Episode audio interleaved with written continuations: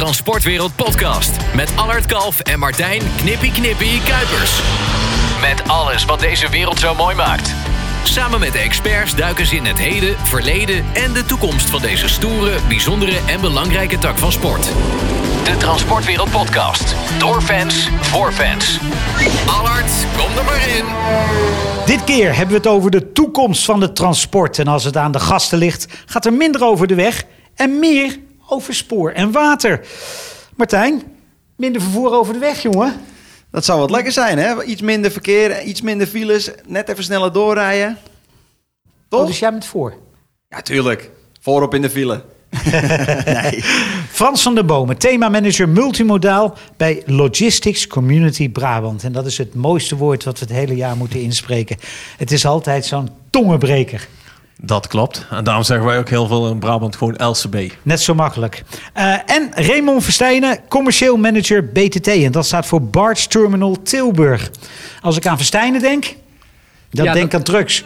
Dan denk je inderdaad aan trucks, dat klopt. Eh, ik ben zelf ook fan van trucks, maar ik hou nog meer van multimodaal. Dus het vervoer over het water en over de rails. Zijn er, zijn er eigenlijk, ja, ik ga het meteen maar vragen. Zijn er in Nederland mensen met de naam Verstijnen die niet in de transport en logistiek zitten? Eh, nee, niet veel. Heel mijn familie zit in het transport, of in de handel, of in de dak en truck, of uiteindelijk in het transport. En wij zijn dan de enige die daar eh, ja, net van afstappen. En Wij zijn degene die multimodaal transport doen. Mijn vader zegt wel eens, hè, we hebben wel, wel heel veel auto's, maar het liefst ben ik geen transporteur. Geen transporteur. Nee, dat is, dat is wel heel aardig.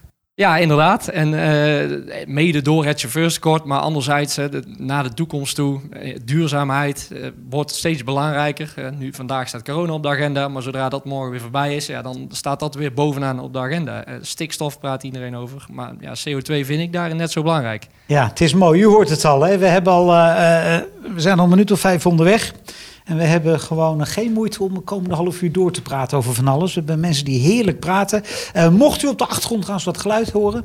De buren hebben ook een feestje. Ehm, maar dat houdt waarschijnlijk vanzelf Daar gaan wij niks aan veranderen. Frans, Nee, om eens met jou te beginnen. LCB, Logistics Community Brabant. Ja. In een notendop, wat is het precies? Nou, we hebben gewoon tot doel met het LCB om de logistieke innovatiekracht in Brabant te versterken. En dat, dat doen wij door eh, bedrijven op de eerste plaats, kennisinstellingen, onderwijs, maar ook gewoon onderzoek en de overheden bij elkaar te brengen. En samen met elkaar gewoon te werken aan de logistieke innovaties die gewoon broodhard nodig zijn. Dat doen we eigenlijk op twee niveaus. Eh eerst plaats gewoon innovaties die gewoon dat jij denkt, waarom doen we dat niet eerder? Maar wat alleen niet lukt, maar met elkaar wel lukt. Dus die we direct vandaag kunnen toepassen in de praktijk van de bedrijven. Waar je meteen je voordeel kunt doen. Waar je minder risico's hebt, lagere kosten hebt of gewoon een beter transportproduct in de markt kunt zetten met elkaar. Andere is meer innovaties voor de dag van morgen, die ook belangrijk zijn. En dan moet je veel meer denken aan eh, digitalisering, datagedreven logistiek. eh, meer, de, de, meer de taaie vraagstukken, waar we wat meer tijd met elkaar voor nodig hebben. Ook niet precies wat het is. Nou, dat moet je niet in je eentje gaan doen, dat moet je met elkaar gaan doen, want niemand kan dat alleen. Nou, en dat faciliteren wij, dat maken we hier en daar een duwtje geven. Ja, en dan zien wij ja, met leuke bedrijven zoals eh, BTT en vele andere ook in Brabant, die zijn nek willen uitsteken, ja, willen uitsteken. Nou, die vinden wij fijn te helpen. Die echt zeggen, ik ga niet vastlopen, ik ga voorop lopen. En dat doe ik graag met een paar gelijkgestemde bedrijven die dat ook zo zien. Ja, Ehm, en, en wat voor rol speelt multimodaal erin? En voor de mensen, ja, eh, ik neem aan dat de meeste van onze luisteraars en kijkers op YouTube weten wat multimodaal is, komen uit de transport en logistiek. Maar voor de mensen die per ongeluk tegen de podcast aanlopen, wat is multimodaal? Ja, multimodaal, dat vind ik zelf ook een woord van eh, heel leuk voor professors in de logistiek vooral. Eh, ik zeg altijd, het is gewoon een transportmix. Dat je slim gebruik gaat maken van weg, spoor, water, buisleiding, ook zeker in Brabant belangrijk. En ook daar waar het ooit nodig is, luchtvaart. Maar dat je niet vanzelfsprekend maar de hele route op de weg doet. En als wij vanuit LCB naar multimodaal kijken, en ook met het landelijk programma van de topsector logistiek Joint Corridors Offroad, dan kijken wij met multimodaal vooral naar de internationale stromen, de import-exportstromen. En dan zie je gewoon dat we in Nederland, we hebben een prachtige delta met een rijk rivierenstelsel, met een rijk netwerk aan overslagterminals naar de binnenvaart. Dan kun je gewoon in een straal van 25 kilometer overal eigenlijk instappen in Brabant op de binnenvaart naar de zeehavens. Ja, ja ik En- moet er, ik moet Ja, er een beetje om lacht- lachen. Nee, ik moet er wel, geloof- je het niet. Nou, jawel. Want ik zit me eigenlijk te bedenken... we gaan misschien wel terug in de tijd. Ik bedoel, ieder, ieder, ieder dorp aan de rivier heeft een jaagpad... Ja. Hè, waar, waar, waar vroeger de trekschuit voorbij kwam. Maar ehm, het is eigenlijk niet anders. Je gebruikt eigenlijk dat model van toen... alleen je projecteert het op nu. Nou, en wat je ook ziet is dat we vanuit het individualisme toch ook veel meer naar het collectief gaan. En van in je eentje, even gewone woorden, naar het gezamenlijk weer. En eh, ik heb eens een keer de wereld rondgefietst met een eh, goede vriend van mij. Nou, en dan waren we aan het fietsen en die zei iedere dag moeten vooruit. En toen was het op een gegeven moment ook, kwamen we ook weer terug op het punt waar we begonnen zijn. Dus als je maar lang genoeg vooruit gaat, kom je weer op hetzelfde punt terug. En dat zie je nu ook gebeuren. Wel vernieuwd met hier en daar nieuwe technologie. Ik denk niet dat de trekschuit met een paard Nee, eh, nee, terugkomt. nee, maar- In de paard en wagen zie ik ook nog niet terugkomen in, eh, op de snelwegen. Maar, eh, maar, maar de manier van denken die we vroeger hadden... En gewoon heel simpel. Gewoon eens, kijk gewoon terug naar je eigen... Dat zijn we ook wel zo, ook privé. Hè? Nou, wij hebben gewoon... Ik en mijn vrouw besloten, we gaan niet meer vliegen voor vakantie. Want we vroeger ook niet. En dan hadden we een gelukkige jeugd. En we gaan kijken of we met één auto uit kunnen komen. En dan stoppen twee auto's in één auto. Dan heb je één dikke vette auto. Nou, dat, en dan, dat is duurzaamheid. Koop minder, koop beter. En dat geldt eigenlijk in transport ook. Ja. En als jij dan eh, hier naar luistert, Martijn... dan is het misschien wel meer van haven naar haven rijden in de toekomst. Ja, zo, zo lijkt het wel. Maar ik hoor voornamelijk Brabant. Maar het is nu ook over heel Nederland of Benelux of... eh, Oké. Ja, wat wij doen, kijk, wij zien als LCB, wij zitten niet alleen maar, eh, het houdt niet op bij de grens van Brabant. Hè? En er komen bedrijven uit heel Nederland, ook Brabant in, et cetera. Dus we hebben ook een hele open eh, houding daarin. En wij werken met een landelijk programma van de topsector logistiek samen, dat is vanuit de overheid.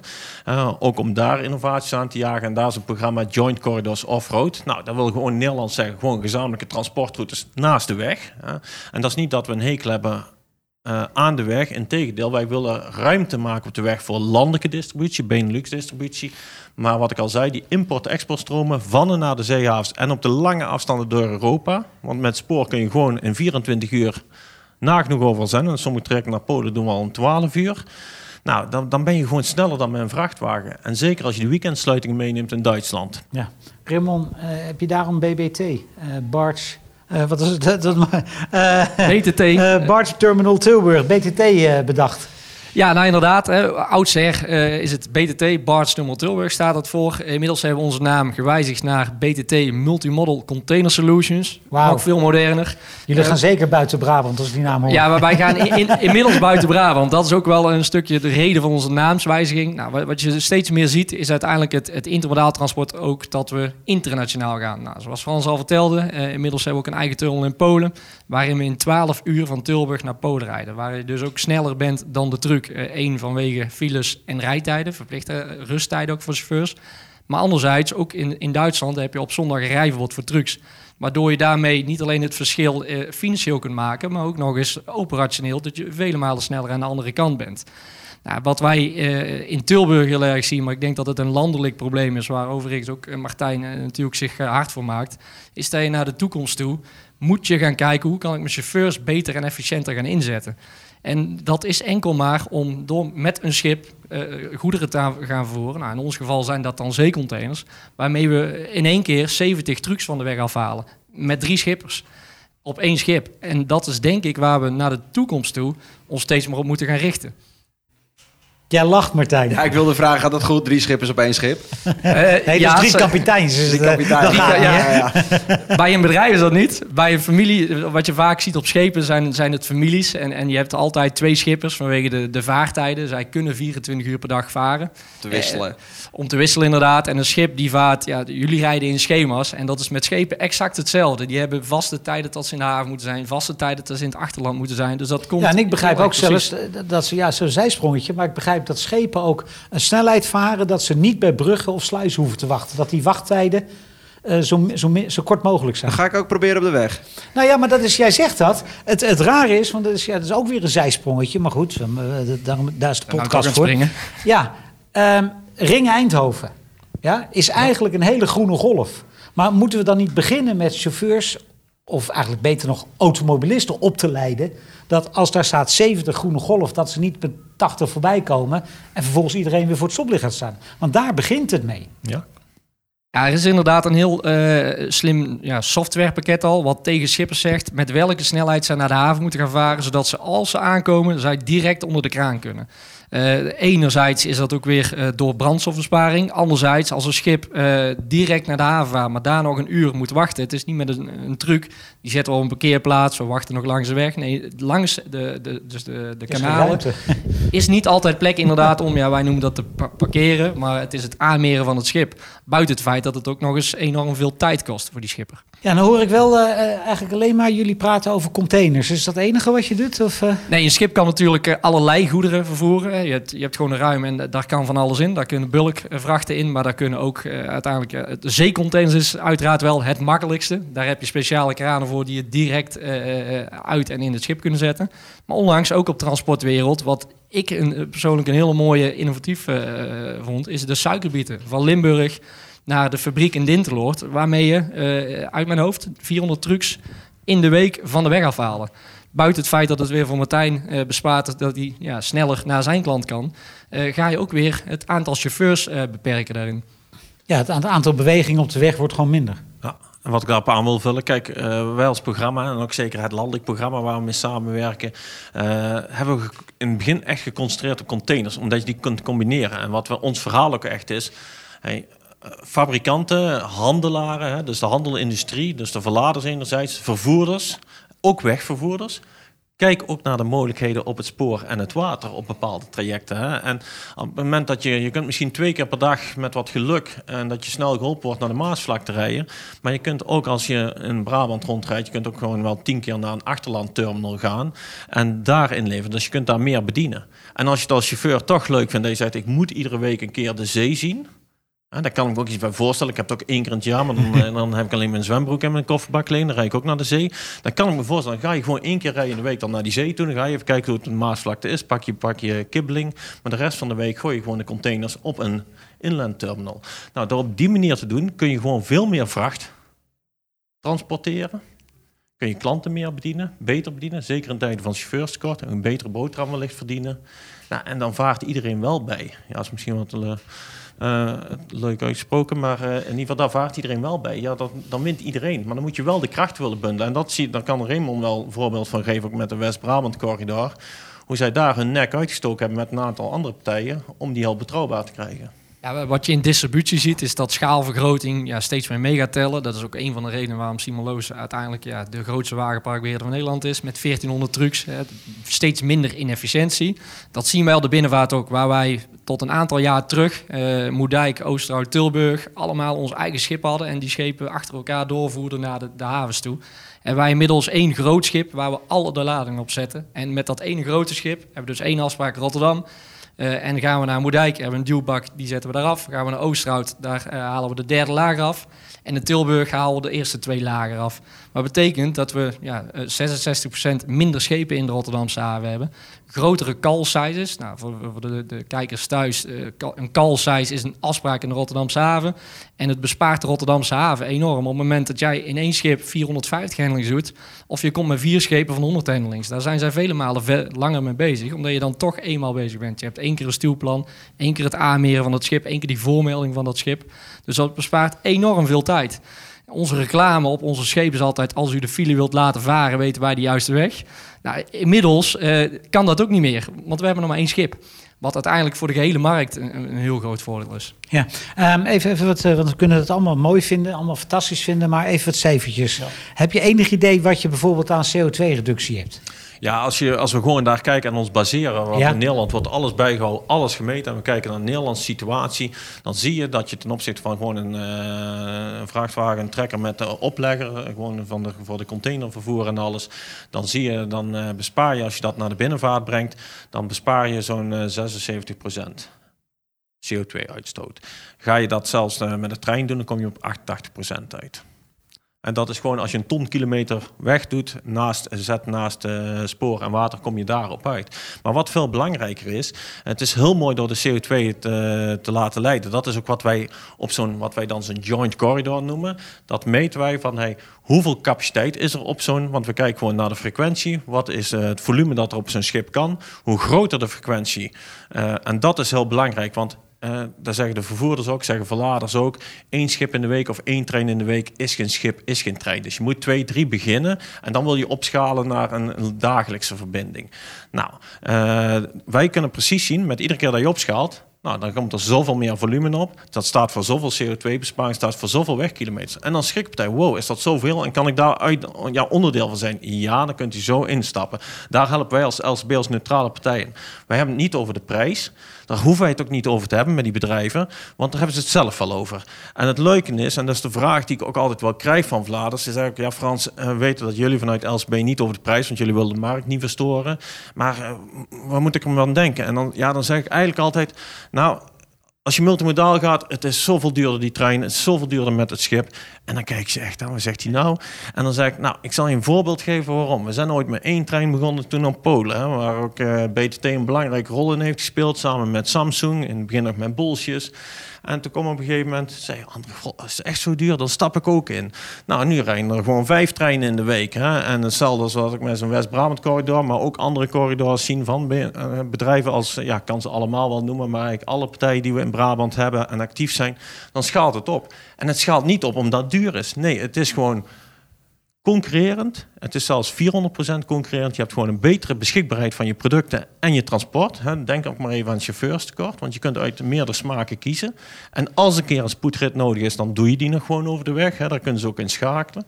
Maar je maakt je niet afhankelijk van één modaliteit. En, en dat is mooie. Je hebt de duurzaamheid mee, je hebt de mobiliteit mee, het stroomt door. En je hebt met elkaar samenwerksschaal. En dat maakt het financieel verdedigbaar. En zo kom je tot die doorbraak. Hij kan het mooi vertellen, hè, Ron? Hij, kan, zo bij ons in de weg kopen, uh, Nee, want, want, want dat is natuurlijk, als LCB begrijp ik dat, wat je zegt. Maar jij moet naar die klant en jij moet zeggen... kom die container bij mij laten vervoeren... in plaats van we gaan met de auto rijden. Ja, Frans heeft wel een terecht punt. Kijk, uh, verladers vragen vaak als eerste van, ja, is het duurder? Uh, bespaar ik iets? Uh, ik vind dat helemaal niet belangrijk. Hè. Natuurlijk, hè, het, het moet kostenneutraal zijn, maar je moet het aan de achterkant moet je besparen. nou, als klein voorbeeld, het chauffeurstekort. Waar worden chauffeurs uiteindelijk gedemotiveerd van? Ik denk, als ik het aan Martijn vraag, het lange wachten. Ja, dat sowieso. Slechte koffie. ook, daar hebben we het al over gehad. maar ook het niet goed behandeld, uh, behandeld worden bij de, de klanten. Ja, dat is ook vervelend. Maar voornamelijk het lange wachten of gewoon laten staan terwijl je wel geholpen zou kunnen worden, dat is vervelend. Ja, kijk, slechte koffie gaan we echt niet oplossen met multimodaal vervoer. Uh, maar het lange wachten wel. Rij je naar de deep-sea terminals in Rotterdam, werk je met tijdsloten. Is jouw tijdslot niet aan de beurt, ja, dan heb je te wachten. En dat kan een uur zijn, maar dat kan ook zomaar twee uur zijn. Het voordeel van een achterlandterminal is, je rijdt ja, dat, ja, altijd kortere afstanden. Uh, van 10 tot 50 kilometer, varieert dat. Maar op het moment dat jij bij de klant bent, koppel jij die container af. Zij hebben meer tijd om te lossen. Je pakt weer gelegen en je kunt direct terug naar de terminal. Waardoor jij vijf of zes rondjes op een dag doet. Waar je normaal eigenlijk maar één of anderhalf rondje doet. En anderhalf zou je zeggen, ja, dat kan toch niet? Nee, maar dan moet die chauffeur dus ook over, overnachten. Wat weer meer kosten met zich meebrengt. En daarbij de nieuwe chauffeur zit er niet meer op te wachten om heel de week van huis te zijn. Dus uiteindelijk het werk voor die chauffeur wordt daarmee ook nog eens mooier. Jij bent, jij bent bronnenchauffeur, hè? Helpt dat? Die, die achtergrond als chauffeur bij wat je nu doet? Ja, ik ben inderdaad uh, ja, in een ver verleden, zeg ik meestal. Dus uh, dat betreft maar tien kan jaar nooit, geleden. Kan nooit heel ver zijn. Uh, tien jaar geleden ben ik inderdaad begonnen als chauffeur. Nou, het is heel fijn om die praktijkkennis te hebben. En ik, de verhalen van Martijn, buiten het feit dat het mooi is om, om, te zien hoe het eraan toe gaat... is het ook goed om te weten hoe DC's met chauffeurs omgaan. En hoe ja, irritant het is als die chauffeur daar lang staat te wachten. En voor die kantoormedewerker is 15 minuten niks. Maar voor die chauffeur voelt dat als een uur. Daarom vind ik het altijd heel belangrijk dat die jongens ZSM weer... Ja, maar ik weet, ik weet bij chauffeurs, en ik kijk even richting Martijn... weet ik uit ervaring dat uh, de behandeling bij uh, DC's... Dat staat, dat, dat staat bovenaan de lijst van ergernissen. Dat uh, dingen staan niet klaar, mensen zijn er niet... even helpen is er niet bij vaak. en, en, en ze weten ook precies bij welke DC's het allemaal goed geregeld is. En daar reizen ze ook graag heen. Ja, dat is absoluut waar. En ook waar het niet goed geregeld is, waar je graag niet heen wil. Ja. Um, ja, die mensen die daar bijvoorbeeld werken, die gaan gewoon om vier uur naar huis. Maar ze beseffen niet dat elk kwartier dat wij extra staan te wachten, of kwartier, uur, maakt niet uit, zijn wij later klaar. En wachten andere vrachten op ons. Dus dat is wel heel vervelend. En vooral dat het soms, het, het lijkt alsof het echt niks uitmaakt. En ik sta mezelf een partijtje op te vreten. Dat, uh, dan word je bang van. Dat ik denk van ja, wat, wat, ben ik eigenlijk mee bezig dat ik me zo druk kan maken. Omdat ik gewoon door wil. En ik heb al een lange dag. En ik weet hoeveel ik nog moet doen. Dus ja, daar wil ik dan ook graag mee verder. En als ik daar iemand zie, die zit alleen maar te typen. kijkt een paar keer om of nog niet eens. Ja, dat schiet niet op. Nee, maar dat is misschien wel eigenlijk waar wij het nu met z'n allen over hebben. Mhm. Eh, samen staan we sterk. We moeten samen, dat, dat, dat is daar, is dat samen, dat, het lijken wel twee afzonderlijke werelden af Ja. en toe. Is ook zo, ja. Nou ja, dat, dat, dat is ook wel eh, wat, wat- wij ook dus zien. Hè. Kijk, ik zeg ook altijd zo, hè, beter de wereld begint bij jezelf. Zorg goed voor jezelf. Hè. Zorg dat je comfortabel bent. Maar heb ook oog voor het belang van die ander. En dat kan ook gewoon op de werkvloer. Maar ook zeker op bestuursniveau, op directieniveaus, managementniveau. Kijk eens wat verder. Kijk, wat ik zie, hè, ook in een verleden... toen ik nog voor een bedrijf werkte die eh, suiker verpakte in chocolade. eh, die, die, Zat in Veghel. Mooi, mooi omschreven. zat, zat er heel multimodaal aan het kanaal. En eh, nee, fantastisch bedrijf. En dan kregen we ook de ruimte om te innoveren en te vernieuwen. En, en ik ben meegegaan met de chauffeurs. Ik was verantwoordelijk daar voor de customer service en de logistiek toen. En ja, ik wilde zien hoe het eraan toe ging. En, eh, en ik, ja, die chauffeurs kunnen je alles vertellen. En wat jij nu vertelt, dat doet mij een beetje eh, ja, pijn aan mijn oren... om te horen dat er werkelijk weinig veranderd is.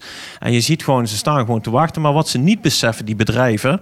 dat jij ook, hè, of je partner, daar ook nog een keer de boodschappen moet doen. Hè? Of, kijk, dus zorg gewoon goed voor elkaar. Dan wordt, ja, dan wordt je ook weer goed gedaan. Wordt hè. alles Dan- een beetje makkelijker. Hè? Ik moet ook wel Ja. zeggen, dat is niet bij alle bedrijven. Dat is Nee. een paar bedrijven, maar sommige bedrijven zijn er ook wel echt op vooruit gegaan. Ja, Kom je zeker. bij een slagboom, meld je met een nummer, zeggen ze meteen je kan op dat dok, Ja. je kan binnenkomen of je moet nog even wachten omdat Ja. het naar beneden komt eh, bij geautomatiseerde magazijnen. Dus dat, het, het gaat ook wel vooruit, maar het is niet overal zo. Nee, klopt. En dat is jammer. Nee, dat klopt. En trouwens even dat puntje van die koffie. hè. Bij LCB hebben we onlangs een prijs gewonnen voor best koffie op het werk. Dus, Ook eh? Oh ja? dus kom, kom gerust een keer een kop koffie drinken. Ja, ik was bij Simon Loos en zei ik, je moet er zorgen dat de jongens goede koffie hebben. Hij zei, ja, ik drink geen koffie, dus Nee, interesseert drinkt zelf geen koffie, alleen maar thee. Lekker makkelijk. Soms zelfs warm water. Ja, hij drinkt ja, het meeste thee. Ehm, Ra- Ramon, ehm, zijn er voor, voor jouw klanten extra investeringen nodig? Eh, hoe gaat dat? Of kun je gewoon instappen bij jou? Of, eh, Ja, of je nou één of duizend containers hebt op jaarbasis, je kunt gewoon instappen. En het, het, mooie van intermodaal, het klinkt heel moeilijk, maar, maar het is eigenlijk veel makkelijker. Je hoeft met veel minder zaken rekening te houden. Die container komt aan, we kunnen afkoppelen. Je kunt lossen wanneer jij zin hebt of wanneer jij tijd hebt. Of op het moment dat er tien tegelijk aankomen. Eh, als voorbeeld in de Rotterdamse haven, op het moment dat ze ploegenwissel hebben, ligt een uur de terminal stil. Nou, je kunt je voorstellen, daarna eh, rijden er in een uur tijd 600 trucks het achterland in. Dan heb je dus piekbelasting bij het warehouse. Wat voor die eerste chauffeur, nou, da- dan zijn alle doks leeg, kunnen ze snel lossen. Maar al die opvolgende chauffeurs, die zijn vele malen langer aan het wachten. Dus voor klanten is het, ja, als je het gaat vergelijken met trucktransport, het kost je even eh, eh, ja, wat extra tijd. Hè? Want dat schip, dat vaart natuurlijk eh, iets langzamer dan die truck. In plaats van anderhalf uur ben je 12 uur onderweg. Maar ik denk, als wij thuis een pakketje bestellen, dan heb ik liever te zeggen, ik ben op woensdag om 13 uur. En dat die er ook is, dan te zeggen, ik ben op woensdag een keer. En dat je heel de dag thuis moet tussen blijven. 9 en 5. O- om te wachten wanneer dat pakketje dan komt. Want Ja. het is ja, onbetrouwbaar, wil ik het niet noemen. Maar je, je hebt een veel ruimer tijdsvlak nodig daardoor. Ja, het, het ultieme intermodaal is... eh, eh, komt er al een trein uit China, of niet? Ja, had je me vijf jaar geleden dat uh, waard al had ik eh, je bent gek. Ja. Eh, inmiddels eh, komen er in Tilburg alleen al zes treinen per week aan vanuit China, direct. En, komen, die dan, komen die dan nu meer omdat de schepen zo duur zijn geworden? Uh, tuurlijk speelt dat mee in de markt. Uh, wat je ook hebt is uiteindelijk dat het product wat bijvoorbeeld met kerst binnen moet zijn, uh, niet op tijd klaar is in de fabriek. Waardoor voorheen alleen maar luchtvracht nog de optie was om hem op tijd hier te hebben. Inmiddels is trein dus de tussenoplossing. Je moet ja, maar, hoe lang doe je erover dan? Met, de, met de zeevaart gemiddeld gezien 45 dagen. Ja. Met de trein gemiddeld 15 dagen. En luchtvracht is dan natuurlijk nog sneller. Dan dus moet je 12 uur. Met, met, ja, met twee dagen ongeveer van door tot door. Maar je ziet dus dat het een, een enorm goede tussenoplossing is. En nogmaals, hadden wij zes jaar geleden gezegd... we rijden met een trein direct van, van China naar Nederland... dan had iedereen je voor gek verklaard. En hoe lang is zo'n trein dan? Uh, dat verschilt per land. In, in, Nederland is de maximale lengte 740 meter. Maar bijvoorbeeld in Rusland is dat uh, 1500 meter. Maar rij je, dan, rij je dan met twee treinen naar Rusland, koppel je die daar aan elkaar? Of, uh, doordat uiteindelijk de breedte van het spoor in Rusland ook nog eens anders is... moet je toch het overladen doen op wagons, tweemaal. Eén keer aan de, de grens van Kazachstan, de andere kant is Rusland, Wit-Rusland.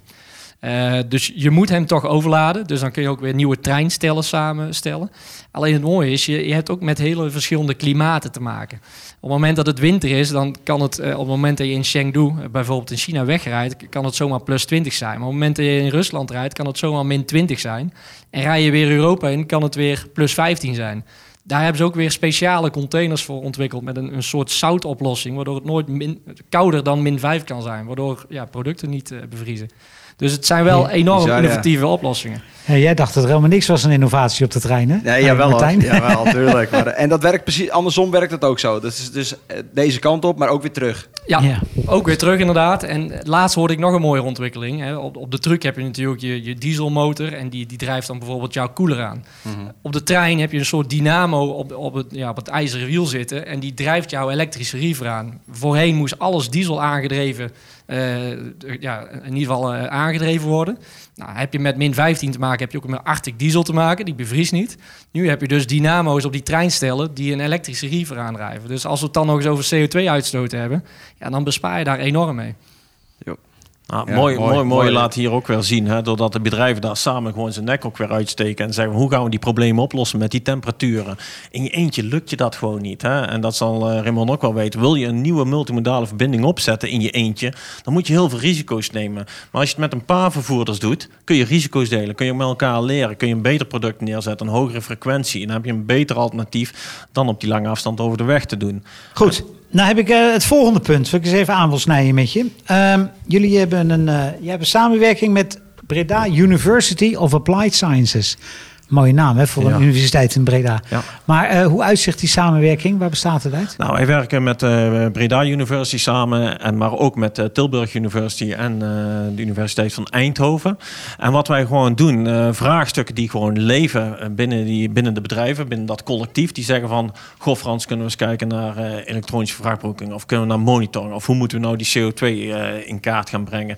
Dan kunnen we daar gewoon studenten op zetten en die kunnen, kunnen kijken hoe wij dingen vloeien kunnen maken. Wat ik ook wel uh, heel mooi vond, een mooi voorbeeld wat we nu hebben. Die studenten, die noemen we ook off-road runners. Hè, want die brengen als het ware het off-road naar de bedrijven toe.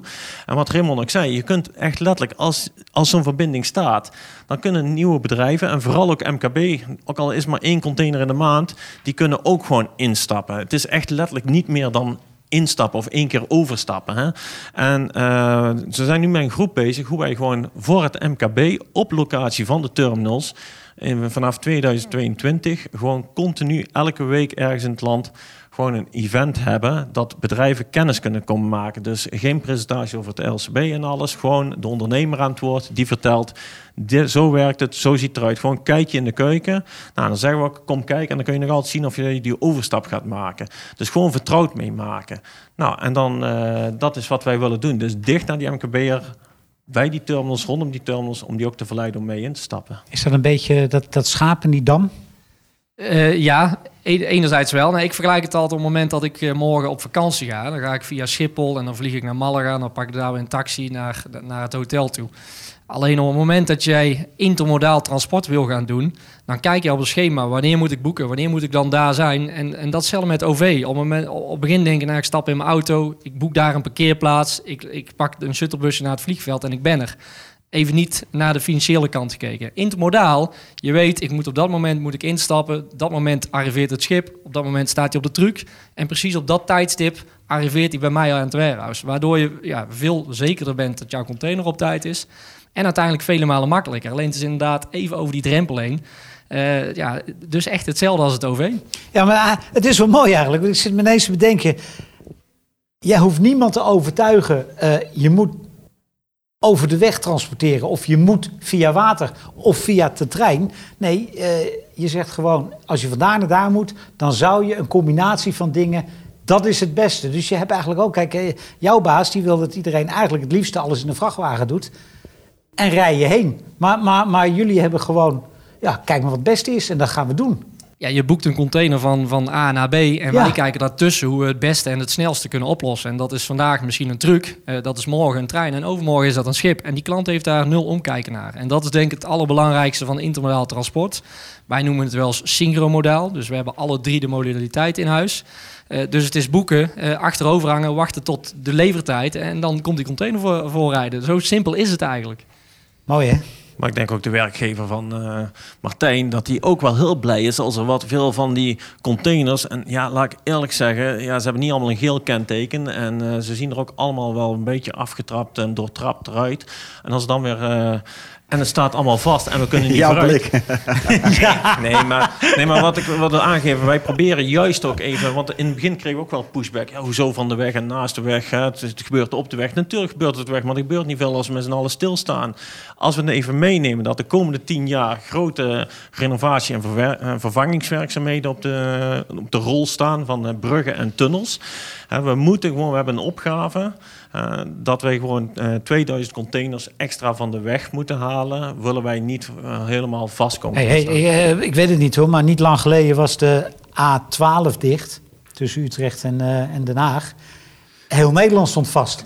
Ja, en de binnenwegen en eromheen, Ja. alles eh, stond stil, ja. Kun je geen 5000 containers van de weg halen alsjeblieft? Ja, handig. ja, nee, maar, maar je ziet hier wel. Zijn je ook blij Nee, maar, maar, maar, maar, je, maar je ziet Mijn dus, doelstelling. Maar, maar je ziet dus wel, hè, dus multimodaal transport is niet alleen iets voor, eh, voor, voor de, de operators op dat gebied hè, de- en ook niet voor de vervoerders. Het is ook gewoon voor, voor, gewoon, eh, voor de gewone mensen, gewone burger die naar zijn werk wil of die lekker naar een pretpark of een theatertje wil. Hebben jullie het idee wel eens, we dus zo gezellig staan te praten, dat, dat je ehm, bezig bent ook met pionieren? Eh, nee, eh, vandaag de dag niet meer. Nee, maar dat Kijk was ik je even wel. terug in de tijd, 20 jaar geleden, toen mijn vader begon. Ja, wij, wij startten een terminal in Tilburg en er waren eigenlijk nog maar nul containers. De Rotterdamse haven was niet wat het vandaag was. In plaats van met twee terminals zijn er inmiddels vijf. Eh, ja, wij zijn ooit begonnen met eh, een hele mooie container. Dat is momenteel nog fietsenstalling. De 10.000 container. Ik, ik heb begrepen dat die pas in het derde jaar is gekomen. Nu doen wij jaarlijks 420.000 teu met de binnenvaart naar Brabant toe. Dus dan zie je dat de markt daarin aan het veranderen is. En ik denk het allerbelangrijkste, we hebben het zojuist over files, maar meer asfalt, dat gaat de oplossing niet meer zijn. Nee, maar jij, jij zegt dat ook. En ik bedoel, ik rij wel eens langs, eh, langs Veghel, langs de terminal daar. Maar ik zie geen twee dagen dezelfde containers op de wal staan, hoor. Nee, de omloopsnelheid eh, van containers is gigantisch inderdaad. En eh, overigens niet bij elke container. Alleen het mooie van een container is, je gaat hem lossen bij klant A, je laat hem terug bij klant B eh, en we brengen hem weer terug naar Rotterdam. Dus je rijdt vol tegen vol. Of in, in ons geval, je vaart vol tegen vol. Eh, ik denk als we aan Martijn vragen hoeveel van de tijd hij leegrijdt, ik zeg wel eens 50% gekscherend. Bij Niet Sinoloos helemaal. wat minder, omdat ze schaalvergroting hebben. Maar rij je morgen bij een kleine transporteur met 10 auto's, die rijden ergens vol heen. En die rijden in heel veel gevallen leeg terug. Ja, of met lege Ja, kratten, ik, hè? ik denk juist bij kleinere transporteurs dat ze dat beter op de rit hebben. Denk ik, omdat ze daar die tien auto's heel goed in de gaten kunnen houden. Dus precies kunnen zien van oké, die komt daar leeg, die kan daar wat laden, die komt weer terug. Maar voor ons is het soms wel eens lastig, omdat we zoveel auto's hebben. Maar dat hangt ook van de klant af. Ja, Want als jij, als jij een klant hebt die het goed voor elkaar heeft, dan, dan is dat ook makkelijker. Maar als je een klant hebt die eh, allemaal lege kratten heeft staan, die zegt ja, die moeten van depot naar depot, dan rij je echt gewoon met lege kratten in de rond hoor. ja, maar dat is ook wat moet gebeuren. Want anders als je geen lege krat hebt, kan Nee, je maar ook niet vervoeren. ja. Alleen dat zijn soms wel de makkelijke dingen van heen en weer. Maar wij hebben natuurlijk ook heel veel uitlossen, grote klanten. En die klant heeft niet altijd wat terug. Dus dan moet je zelf iets eh, verzinnen om eh, weer een terugvracht te Ja. krijgen. Schepen doen ook wel eens leegvaren hoor. Als ik langs Amsterdam-Rijnkanaal fiets, dan eh, kom je er ook schepen tegen die heel hoog liggen. Nee, klopt. Ook in de scheepvaart heb je natuurlijk een onbalans. Eh, als voorbeeld, in vakantieperiode heb je minder mensen in het warehouse. Dus dat betekent, ik vervoer wel 70 containers naar Tilburg, maar kan ze niet alle 70 in diezelfde week lossen. Bijvoorbeeld maar 30. Dus ik kan er maar 30 weer leeg mee terugnemen. Of ik heb maar teruglading voor 15. Dus inderdaad, overal heb je wel in je efficiëntie. Ja, ehm, uitstoot, CO2, eh, is allemaal eh, een heet hangijzer tegenwoordig. Eh, ik hoor zelfs dat we vanaf 2040 alle- alleen maar elektrisch moeten rijden. Schepen stoten ook uit. En ik weet in Nederland, eh, of zover als ik weet in Nederland, is er één schip wat op waterstof vaart. En dat vaart iedere week van de Eemshaven naar Rotterdam op en neer. Dan twee. Zijn het er twee? Ik ken toevallig één schip, zit eh, nou, bij onze collega in de vloot. En die vaart dan voor, voor het, het bekende Nederlandse biermerk Heineken. Ja. Vaart van Alphen aan de Rijn naar Moerdijk toe. Volledig elektrisch. Sinds kort. Oh ja, nou deze op, op, waterstof. En, dat- en die doet eh, volgens mij iets met, eh, met hoe noem je dat, cement. Want daar is ook weer waterstof een restproduct. Nou, in ieder geval, dat is, dat, die zijn echt heel groen bezig. Maar is dat een toekomst? Denk je erover na? Eh, ik vind dat vandaag de dag heel moeilijk eh, te, te, in te schatten. Eh, als ik ga kijken naar dit traject, ja. Waarom? Het is één vast traject. Je kunt op beide terminals een, een batterijcontainer. Het is echt een 20 voet container met één grote batterij daarin. Die ze kunnen opladen, waardoor je uiteindelijk de rondjes kunt gaan maken. Maar uh, wat het lastig is, het is uh, ja, buiten duurzaam is het ook nog eens duurder voor de ondernemer. Ja, ja. En op het moment dat jij 50 verschillende klanten in dat schip hebt zitten, dan moeten alle 50 de klanten daaraan meebetalen. Is er één of twee of meerdere klanten die zeggen nee, dat, daar staan we niet voor open, dan staat je product dan niet, waardoor die overige klanten meer moeten gaan betalen. Nou, dit product is één klant die daar uiteindelijk ja, vooruitstrevend in is. Ik vind het een hele mooie keuze. Uh, ja. En, en, ik zie daar echt wel toekomst in, maar zeker niet voor 100%. Nou, waar jullie het uh, de vorige podcast over hebben gehad, is ook dat uiteindelijk de infrastructuur is er in Nederland nog niet klaar voor. Uh, dus mijn inziens ga je meer naar een hybride model toe. Ja, gewoon een, een, een, een, een schip dat op uh, accu's vaart die door een motor worden opgeladen. Zeg er, wordt, er, wordt wel ook, er wordt ook wel heel erg naar gekeken, ook vanuit de provincie wordt er ook zeker naar gekeken naar die infrastructuur. De overheid die moet ook die rol uh, gaan oppakken. Uh, ik wil daarbij ook uh, even terugkomen, je had straks over dat pionieren. Kijk, voor hun is het, voor, voor Raymond en zo is het niet meer pionieren. Die zijn daar vertrouwd mee en zijn, over, en zijn overtuigd. Voor mij is, soms verbaas ik me nog wel eens wat ik zie hoe mooi het allemaal is. Nee, maar ik wil zeggen, pionier is voor iedereen verschillend. Hè? Die MKB'er die altijd met de vrachtwagen daar gewoon naar de, de haven is gegaan of, of de, door Europa is gereden, is het al pionier als hij gewoon instapt en dat je zijn eigen verbaast. En dat zien wij wel iedere keer, ook bij grote partijen, maar ook bij kleine partijen, dat ze echt zeggen, ik hoef er niet naar om te kijken. Het is betrouwbaar. Die containers die is precies op tijd uh, aan de plek, want uh, multimodaal, en daar hebben wij nog niet benoemd, dat is eigenlijk heel erg, ik noem dat wat, ja, voorspelbaar en ook geleid transport. En, en vrachtwagens zijn toch wat meer ongeleid. Die kunnen onderweg van alles tegenkomen. En een spoor, een trein rijdt gewoon via het spoorboekje en een schipvaart via het vaarboekje. Ja, en dat, daar zie je wel, dat geeft heel veel rust bij partijen. En een ander voordeel is er wordt aan beide kanten van de lijn dezelfde taal gesproken. Hè? Dus ga je nou bijvoorbeeld met die trein naar Polen. In Polen krijgen ze gewoon daar, die klant die krijgt daar gewoon een Poolse chauffeur. En in Nederland gewoon een Nederlandse chauffeur. En dat vermakkelijkt ook het hele proces. Dat zie je gewoon, dat is wel een stuk soepeler. En ik hoor ook veel grote bedrijven, maar stel nou, ik ben eigen rijder en ik wil daar aan meedoen. Kan dat ook? Dan kun je ook gewoon instappen. Want dat is de grondhouding wel bij ons programma die wij faciliteren. Je hebt de grondhouding dat je voor iedereen open staat om in te stappen en mee te doen. Dus bijvoorbeeld wordt niemand uitgesloten. En je moet wel instappen in het ritme van die corridor. Kijk, het kan niet zijn als je als nieuweling komt, oh, even aanpassen aan mijn situatie. Nee, maar als het past, dan ga je gewoon mee profiteren. En als ik een schip heb? Ook schepen. Wij hebben in, geen schepen in eigendom. Maar heb je morgen een schip, Allard, en je hebt nog twee kapiteinen erbij die met jou mee willen varen, ja, dan kun je bij ons terecht. Dat meen je niet. Daar, kan, daar ben je ook naar op zoek. Of is dat, uh, is ja, dat toekomstmuziek? Ook ja, chauffeurs, die, die, dat is een uitstervend beroep. Maar dat geldt ook voor schippers. En waarom? Je bent uiteindelijk 24-7 onderweg. Vaak drie weken op, één week af. Dus dat wordt ook steeds moeilijker. Oh, om oh dat is niet helemaal waar. Want ik heb uh, onlangs gesproken met iemand die veel schepen heeft. Die varen op het IJsselmeer. Die doen zandwinnen daar. Die trekken heel Urk leeg. Want die zegt, de jongens willen alleen maar varen. Hij zegt, ik zou er niet aan moeten denken. Hij zegt, ik, uh, die, die staan maandagochtend om zes uur gaan ze het schip op. Vrijdagavond om acht uur komen ze eraf. En dan zijn ze eigenlijk zagrijnig dat ze naar huis moeten. Die jongens willen varen. Er zijn er zat van, zegt hij.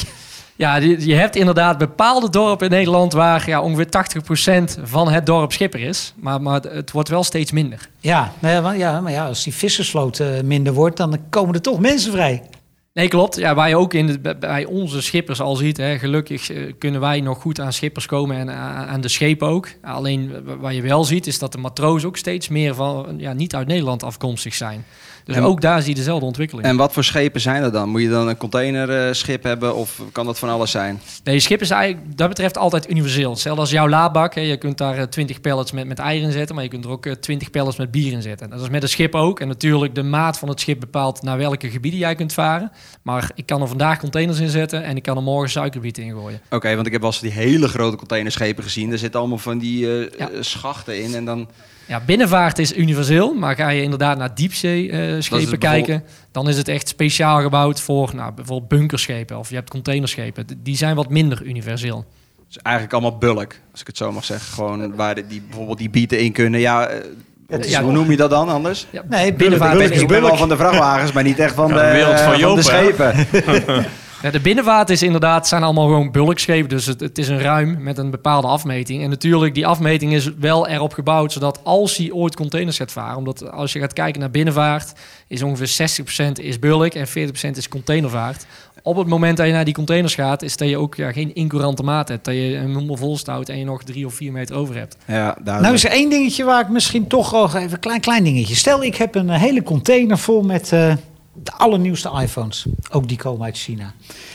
Ja, op een of andere manier vind ik het dan toch fijner dat hij in China op een schip gezet wordt en in Rotterdam eraf gelaaien wordt, dan dat hij ergens op een trein door allerlei landen gaat, waar ik niet eens weet of hij eigenlijk überhaupt wel in Nederland aankomt. Of als ik de container open doe, dat ik dacht, hmm, had ik nou echt container lege dozen besteld?